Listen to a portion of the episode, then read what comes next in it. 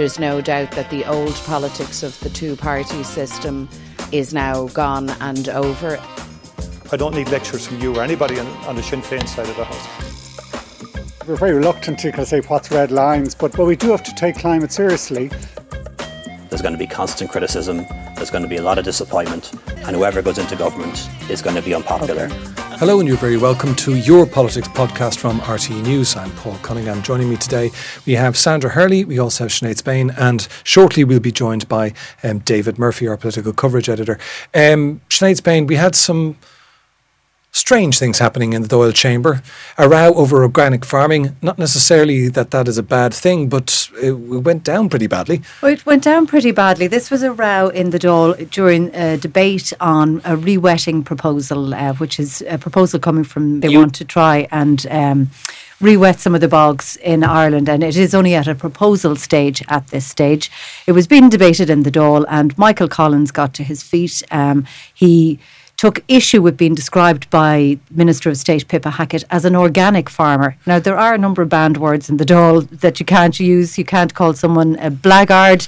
Um, I liar, didn't realize a liar, like things like that. I didn't realise that organic farmer was amongst them. Yeah. But he took issue with being described as an organic farmer. Issue is the polite word. Let's let's have a listen to to see what Michael Collins, the independent TD for Cork South West, had to say. The minister uh, used my name inside the Dáil on private information she must have got only from her husband. I am not, I am not an organic farmer. Correct the record of the Dáil, please. Correct the record. Excuse me, I have to correct because this the, the minister has, previously as well. You and corrected both times because you checked the records. I'm not. And the only way you've known this is previously when I was, your husband inspected my farm. And on that basis, you're using that private information. You you're using that private information from the Organic Trust to, to point the finger at me. I am not. You, you prove to me, prove to me what you said before. Excuse me, Leas-Cheann Comhairle.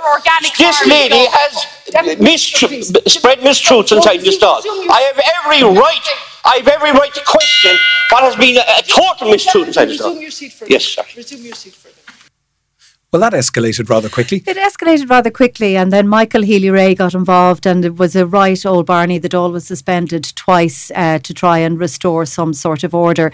And afterwards, Pippa Hackett issued a statement where she felt that the insults traded across the floor were highly personal. Um, she felt that it was very targeted, the abuse that was levelled at her. So, a very bitter exchange between the two. Sandra Hurley, what the minister seemed to be saying was that you had said to me before that you were an organic farmer, so what's the problem?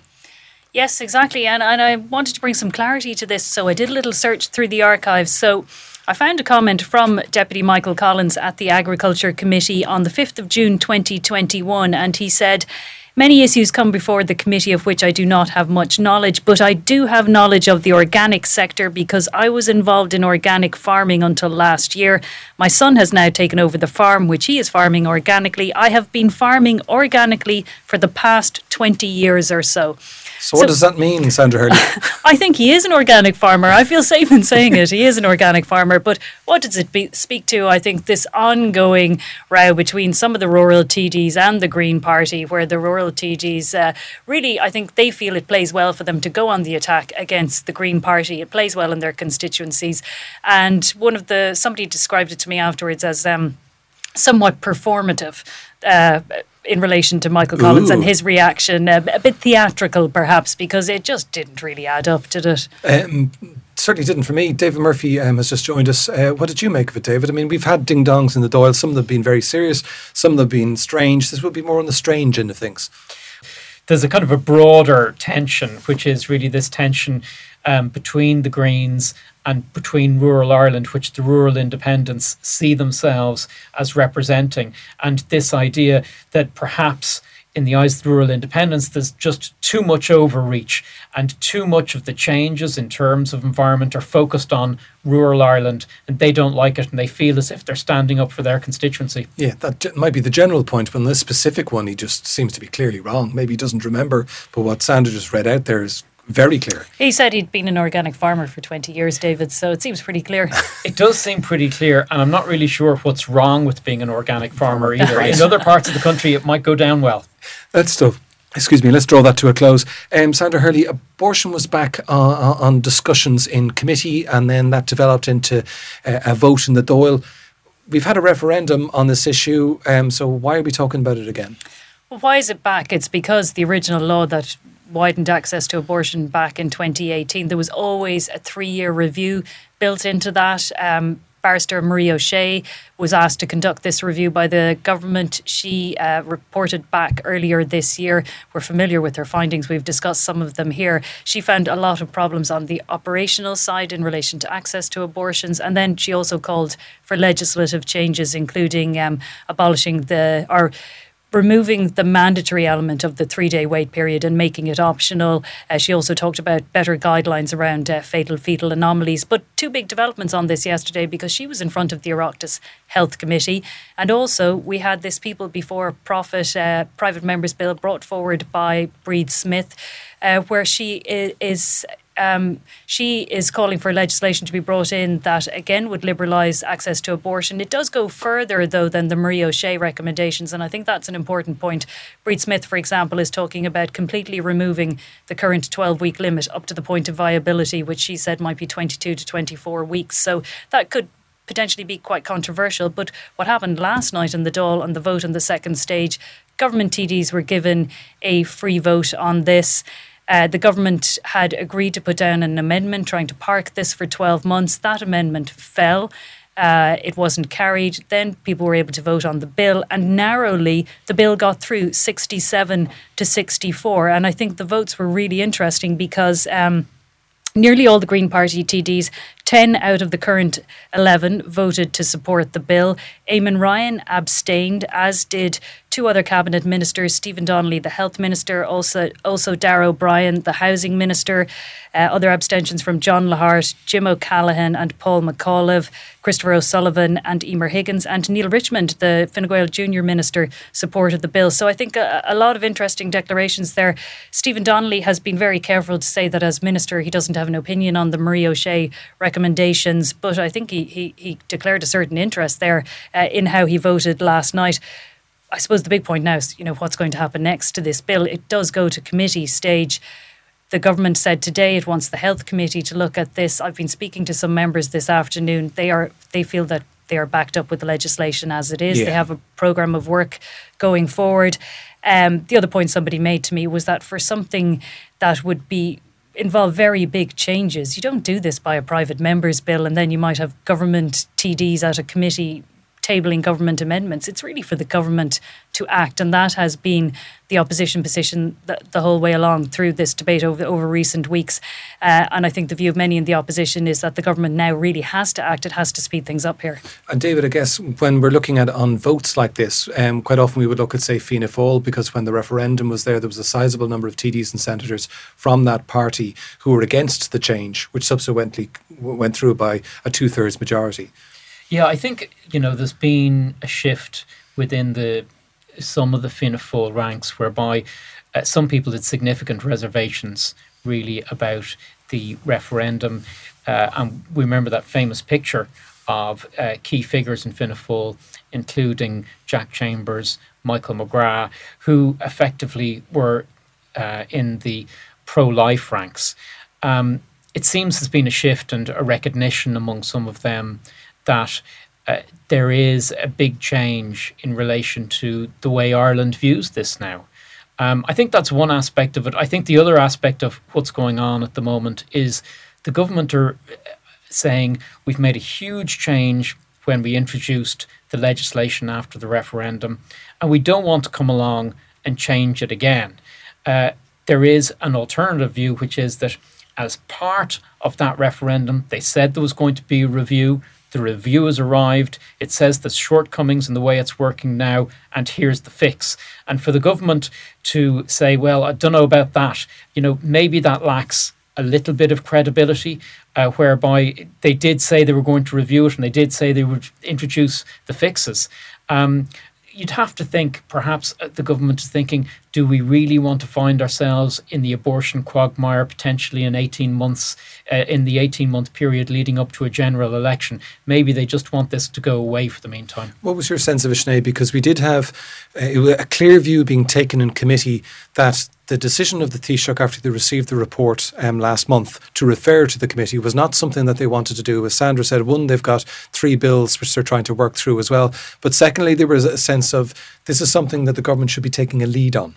It very much feels like a game of pass the parcel between the government and the committee. The government's very keen to put it to the committee, and it's a, this uh, almost I put it to you and I'll put it back to you, and they're passing it around. They're saying to the committee, "We'd like you to look at the report. We'd now like you to look at this bill put forward by Bríd Smith." To review it and then maybe come back to us with recommendations, pushing it further down down the road.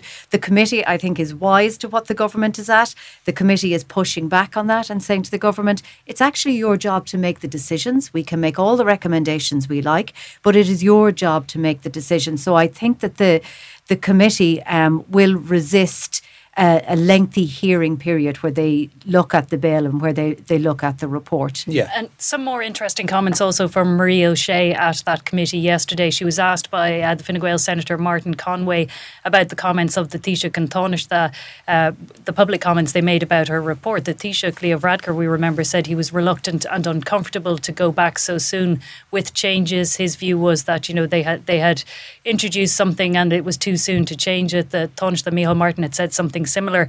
And Marie O'Shea said that those comments were disappointing. She said it would always be the case that when you bring in a very big sort of change in the health service, that you would kind of refine it. You'd have to make it better. There would be issues with it initially.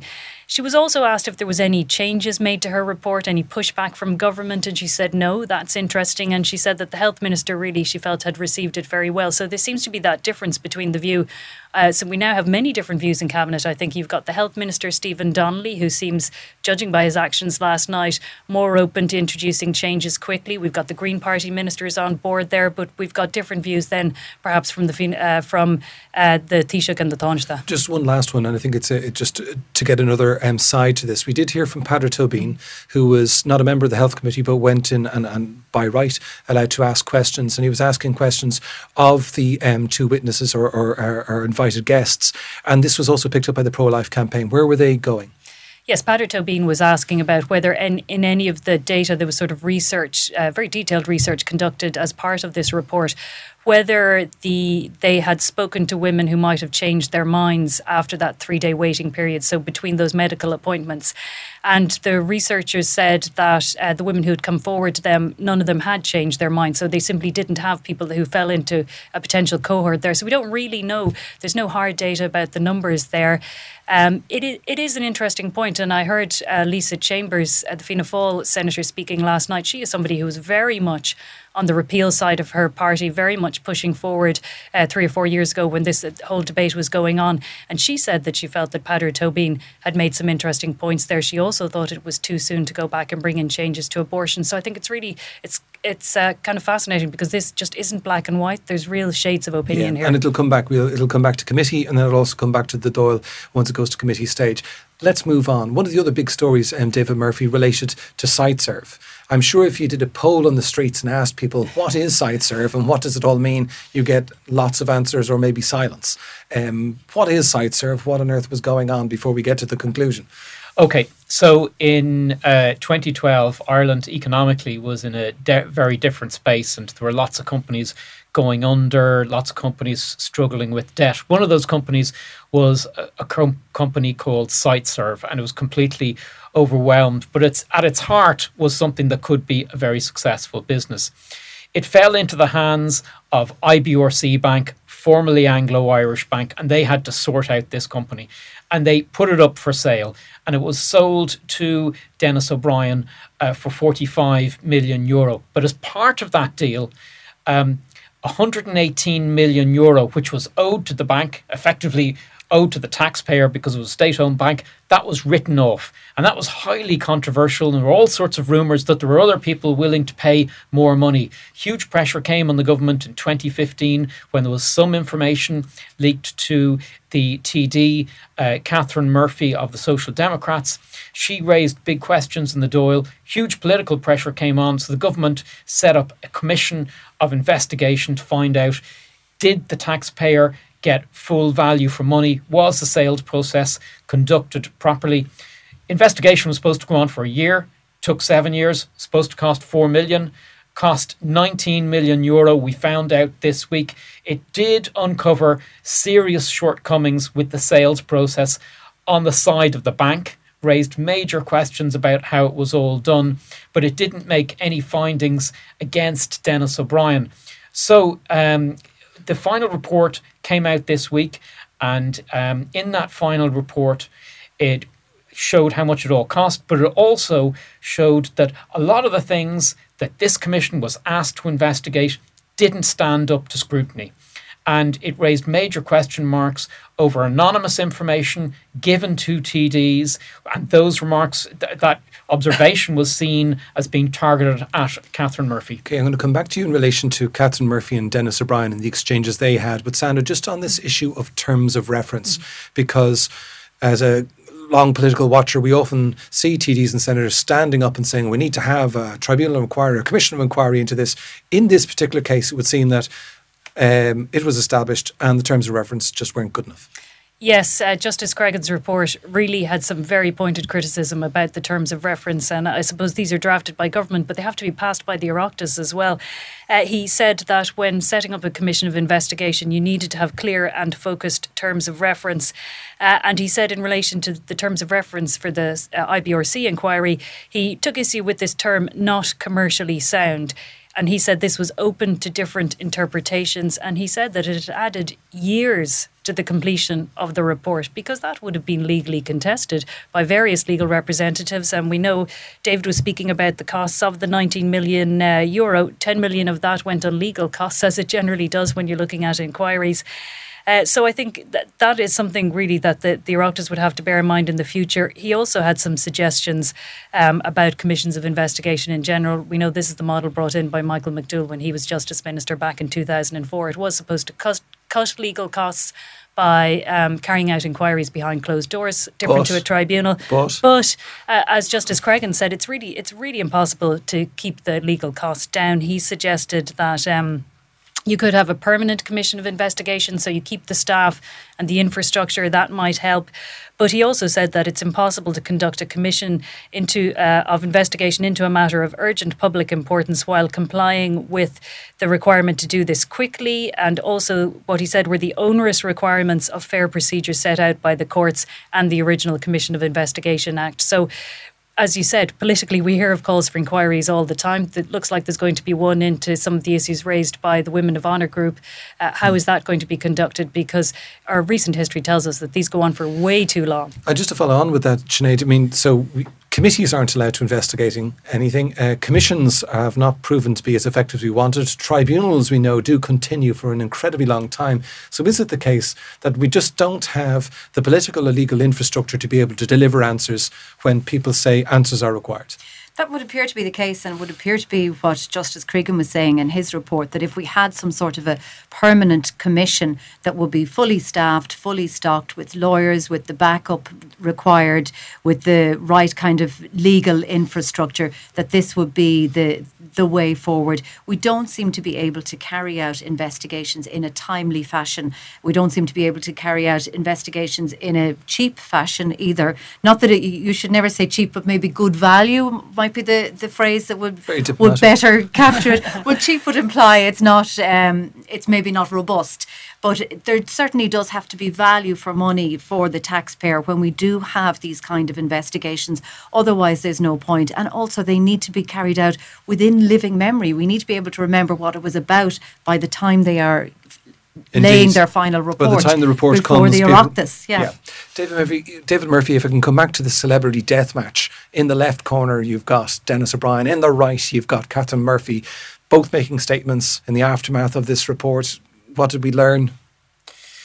Um, so, well, in the first instance, uh, Denis O'Brien has been highly critical of Catherine Murphy and her use of Dáil privilege uh, down through the years in relation to this. He says that he has uh, refuted the allegations she made under Dáil privilege. He said the final report this week effectively exonerates him and shows that a lot of this stuff, which was based on anonymous information, um, shouldn't have really been. Uh, shouldn't have been in the terms of reference for the inquiry. He said that uh, Ms. Murphy made totally false and malicious allegations which have cost the state, private companies, and individuals in excess of 50 million euro. Um, so, in response to that, uh, Catherine Murphy said because there were findings in relation to the overall deal which were highly critical of the way it was carried out and found that potentially the state could have got 8 million euro more than it did she says that she makes no apology for raising these matters of serious public concern under privilege in the Dáil, and the Siteserv deal was a matter of serious public concern. She says that in the time she spent as a TD, she's only used parliamentary privilege very sparingly and on very rare occasions, and always in the pursuit of transparency, accountability, and in the national interest. So, given the commission wasn't definitive, would it be fair to say that both of these two um, people are entitled to their views because it's it's an open uh, it's an open result? I think they're entitled to their views. I think, however, um, there are a few tricky things about this, and the first is that frequently governments get themselves into a bit of a bind, and the way out of that is have an investigation, yeah. get an external person in, a judge, a senior counsel, and suddenly the heat will go out of that political controversy. So, how do you do that without costing millions and going on for years? And so, Leo Varadkar was asked about this in the Dáil, and he said this week, well, look, if it's business transactions, maybe we can use the new Corporate Enforcement Authority, which was set up last year. And this is a kind of um, uh, an enhanced version of the corporate watchdog, which has existed for some time. Now, that will work well with business transactions like Siteserv. Perfect for that kind of thing. However, if you're in a situation like Sandra mentioned, for instance, Women for Honour, that kind of thing, you can't use the corporate watchdog to do that. You're going to have to find some other mechanism. So effectively, Leo Varadkar has said it's going to be up to the Minister for Justice it's changed today. Minister for Justice is now Helen McEntee. Top of her in tray is going to be how are we going to conduct an inquiry in future to get to the bottom of something and not take years and spend millions of euro? And that is a very tough question. Um, Sinead Spain, um, the second item which might be on our agenda is something about um, body cameras, facial recognition technology. We had a very energetic um, Minister Simon Harris who was trying to get over the line despite Green Party objectives, and he came up short. Yes, so there's two parts to this really. There's a piece of legislation brought forward by Simon Harris. Uh, bringing about giving effect to body cameras for Gardaí. Um, so that was making its way through the Dáil. And then by way of amendment, he added to it this piece about facial recognition technology. And this is controversial technology. Civil liberties groups around the world have concern about it. Now, some police forces do use it, but some police forces don't use it because of those civil liberties concerns. And the Green Party in particular has well flagged concerns about this particular aspect to the bill. So they have made it very, very clear today. Patrick Costello was on Morning Ireland saying that they will not support this bill because of this piece in it. They're very happy with the body cameras piece, but they're not happy with this. And part of their difficulty is that it's been brought by way of amendment. So if this was a standalone bill, it would go through all the various processes in the Oireachtas. So it would start a committee or it would start a pre legislative and go through committee, and there'd be op- opportunities the to bring forward behind it. the scrutiny, yeah. bring forward experts, you know, cast the net wide and talk to a, a number of different people about their thoughts on it. And uh, so, you know, you could get a more nuanced view of it. But because it's been brought by way of amendment, they're really not happy with that, and they, I think, they feel that it's been trying to, it's been almost rushed. Um, because of the way that it's been brought forward. And Sandra Hurley, this is one where the you're seeing the green gunslingers. Mm. They're coming into town with their six shooters and they're not standing down. Uh, yeah, it does seem that they're not going to back down on this, and uh, it's interesting. We're just we're at that point where the Greens are picking some issues, they're sticking to them, and you can see that division in government over this.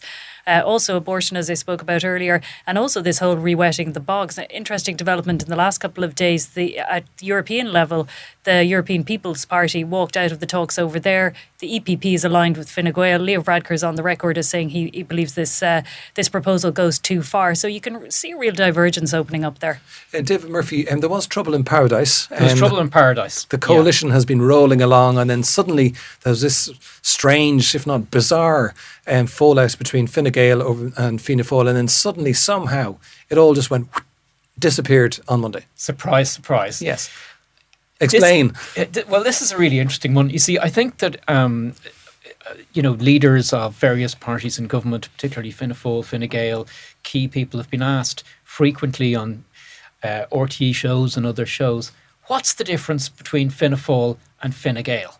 And some of them have struggled. They've struggled with those answers. That's not great, really. so I think to a certain extent, somewhere in um, the corridors of power, someone said, you know, we've got to come up with something. We've got to come up with something that makes a difference between Fianna Fáil and Fine Gael. So they came out of the traps hard and fast. The Fine Gael people, they wrote this article in the Irish Independent calling for tax cuts of 1,000 euro way, way, way before the proper budget negotiations get underway. Usually, the budget negotiations uh, are. You've covered a few of them. I've covered a few. I, yeah, I've covered a lot of them. Um, uh, they get underway really after you have the summer economic statement, which happens in July. That sets out really how much money do they have and how much wriggle room do they have. And then after that, you have all the moving and shaking in terms of the budget. But way before that, in May, we had three junior ministers from Fine Gael writing this this article, and people expected maybe you know Fine Gael just shut this down, but instead they dug their heels in. They said, "Yeah, you know this is a key priority for us," and Fianna reacted with Michael McGrath expressing some displeasure at this manoeuvre by Fine Gael, and in a way, Fine Gael managed to carve a little bit of territory out for themselves. And not only did they do that, but they also said, uh, and Fianna Fáil, they're the kind of party that look after things like social welfare and making sure that the pensioners are going to be looked after in the budget. That's their thing. So they did this interesting little maneuver to say what they're about and also to say what their coalition partners are about. Sandra, I suppose what makes this a little bit different, uh, an article by three junior ministers, nearly so what? It's when Leo Varadkar and Micheál Martin both got involved. And the person who they were both watching was Michael McGrath, the finance minister, the new finance minister, the new finance minister making his first budget. Yes, uh, I think it, it, was a curious one. It did feel very uh, sort of manufactured early on, I think, but it, it, absolutely suits both parties to keep it rolling for a couple of days. Fianna Fáil, just when you thought it was over towards the end of last week, Fianna Fáil uh, put out some stuff to various newspapers saying Fine Gael got their figures wrong. So that was really annoying to Fine Gael. And then Leo Varadkar came out, he did an interview with the Irish Times and he kept it rolling as well.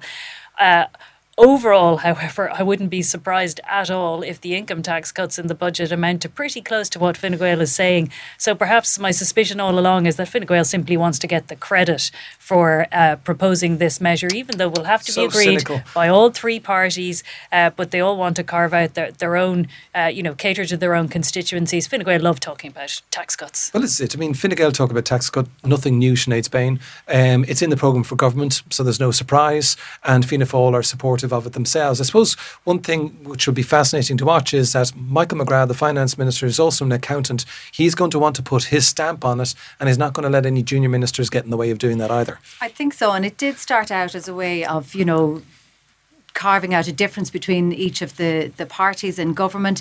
But as the week rumbled on, I think there was a bit of a niggle. I think it did get under people's skin. I think some of the Fianna Fáil backbenchers saw it as a direct attack almost on Michael McGrath ahead of his first budget.